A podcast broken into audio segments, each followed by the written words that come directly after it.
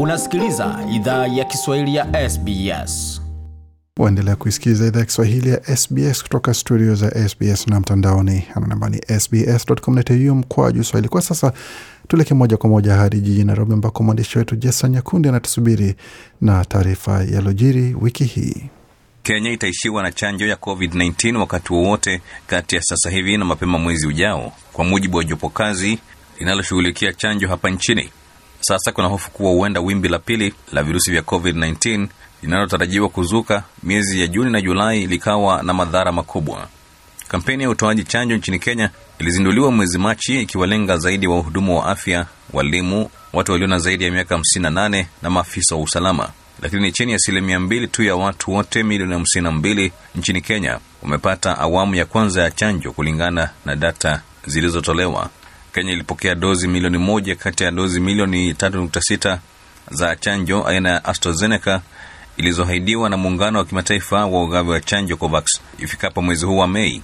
Wizara ya afya nchini Kenya ilikuwa na mipango ya kuanza kutoa dozi ya pili ya chanjo ya AstraZeneca baada ya wiki nane, lakini mwezi uliopita wa Aprili iliahirisha mpango huo hadi baada ya wiki kumi na mbili.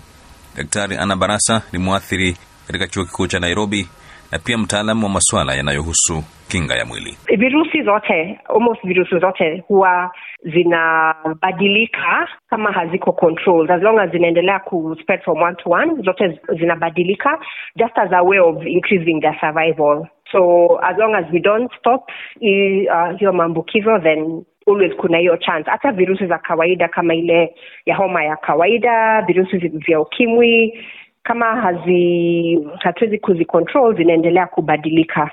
It's a normal thing for viruses especially kama tunaambiwa kuna fourth wave yenye inakuja uh, mwezi wa June julai Um, hii chanjo of course inasaidia kuprevent maambukizi kutoka mtu mwenye anaweza kuwa na infection kwa mtu mwingine. Kama mtu ako na cha, amepata chanjo most likely hata kama ataweza atakuwa infected hataambukiza mtu mwingine. Um, ama kama kuna mtu mwingine mwingine mwenye amepata chanjo hataambukizwa na mwenye ako na infection.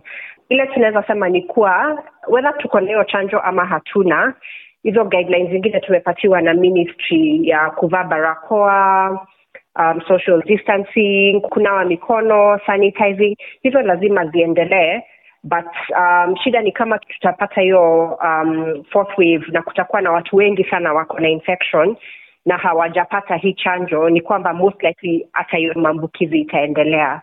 Tunaona at this point ile chanjo inaweza patikana kwa wingi, ni ile ndo tunafaa kutafuta. Kama tunaweza pata hii AstraZeneca, shida ni ile tulipata ni ile imetoka Serum Institute India, na hawawezi kucope na demand ya the rest of the world so unless we get um, I think um, kama America wamesema zile chanjo za AstraZeneca zenye zimetengenezwa kwao wanaweza donate to the rest of the world, so kuna hiyo possibility, but also tunaweza tafuta hizo chanjo zingine kutoka kampuni zingine. Juu pia zinafanya kazi, zinaweza patiwa kwa watu wenye hawajapata hii AstraZeneca ya kwanza, juu hata kama tulipata hiyo chanjo ya kwanza only about 1.9% of the population 1.7 to 1.9 ilipata chanjo, so bado tuko na watu wengi zaidi wenye hawajapata chanjo, so kama tunaweza pata any source ya hii chanjo I think the government um, inafaa kufuatilia hiyo. Because hizi variant zinakuja kama uh, maambukizi yanaendelea. So the best way to stop hizo maambukizi ni kufuata hizo guidelines. Uh, but tunajua hata kabla tupate hiyo chanjo kulikuwa na hizi guidelines um, tumeambiwa tufuate ili to prevent your transmission. So zote zilikuwa zinafaa kufanya kazi pamoja. Ndio maana hata tumeambiwa hata wale wamepata chanjo chanjo moja hata ukipata chanjo mbili bado unafaa kuendelea na hivyo maagizo otherwise if we don't then kuna chance that tunaweza anza kupata hizi um, variants zenye sasa labda zinafanya mtu akuwe, mgonjwa zaidi ama zina spread zaidi kuliko ile variant ya kwanza Viongozi wa siasa nchini Somalia wameanza mazungumzo ya kupata mwafaka wa namna ya kuandaa uchaguzi uliocheleweshwa nchini humo. Mbali na wanasiasa nchini humo, mazungumzo haya yanashirikisha pia wawakilishi kutoka jumuiya ya kimataifa.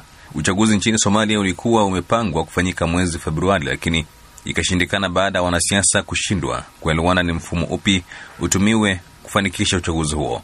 Hali hiyo ilizua sintofahamu ya kisiasa nchini Somalia na kupelekea wabunge kumwongezea Rais Mohamed Abdullahi Mohamed anayefahamika pia kwa jina Farmajo kuongoza kwa miaka miwili zaidi, hatua iliyoshutumiwa na wapinzani na jumuiya ya kimataifa. Mazungumzo yaliyoanza siku ya Jumamosi yanaongozwa na waziri mkuu Mohamed Hussein Robe, huku washirika wakuu wakiwa ni viongozi wa majimbo matano nchini humo.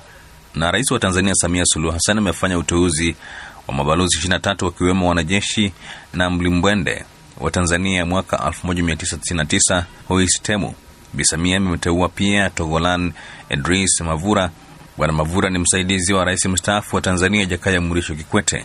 Taarifa iliyotolewa jana Jumamosi, Mei 22 na mkurugenzi wa mawasiliano ya rais Ikulu Gershon Msiwa imewataja mabalozi hao wapya kuwa ni Luteni Jenerali Yakubu Mohamed, Meja Jenerali Richard Makanzo Pereira, Amesilima Maulida Hassan na Togolani Mavura.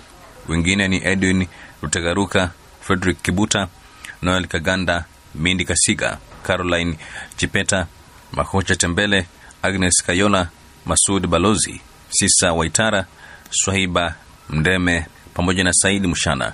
Pia Rais Samia amewateua Alex Kalua, Mahamud Kombo, James Bwana, Saidi Musa, Elisi Kanza pamoja na Robert Kahendaguza. Huyo ni mwandishi wetu Jesi Nyakuni na taarifa hizo kutoka jijini Nairobi, akituarifu yaliyojiri wiki hii. Mengi zaidi tembelea tovuti yetu ambao ni sbs.com.au mkwaju Swahili.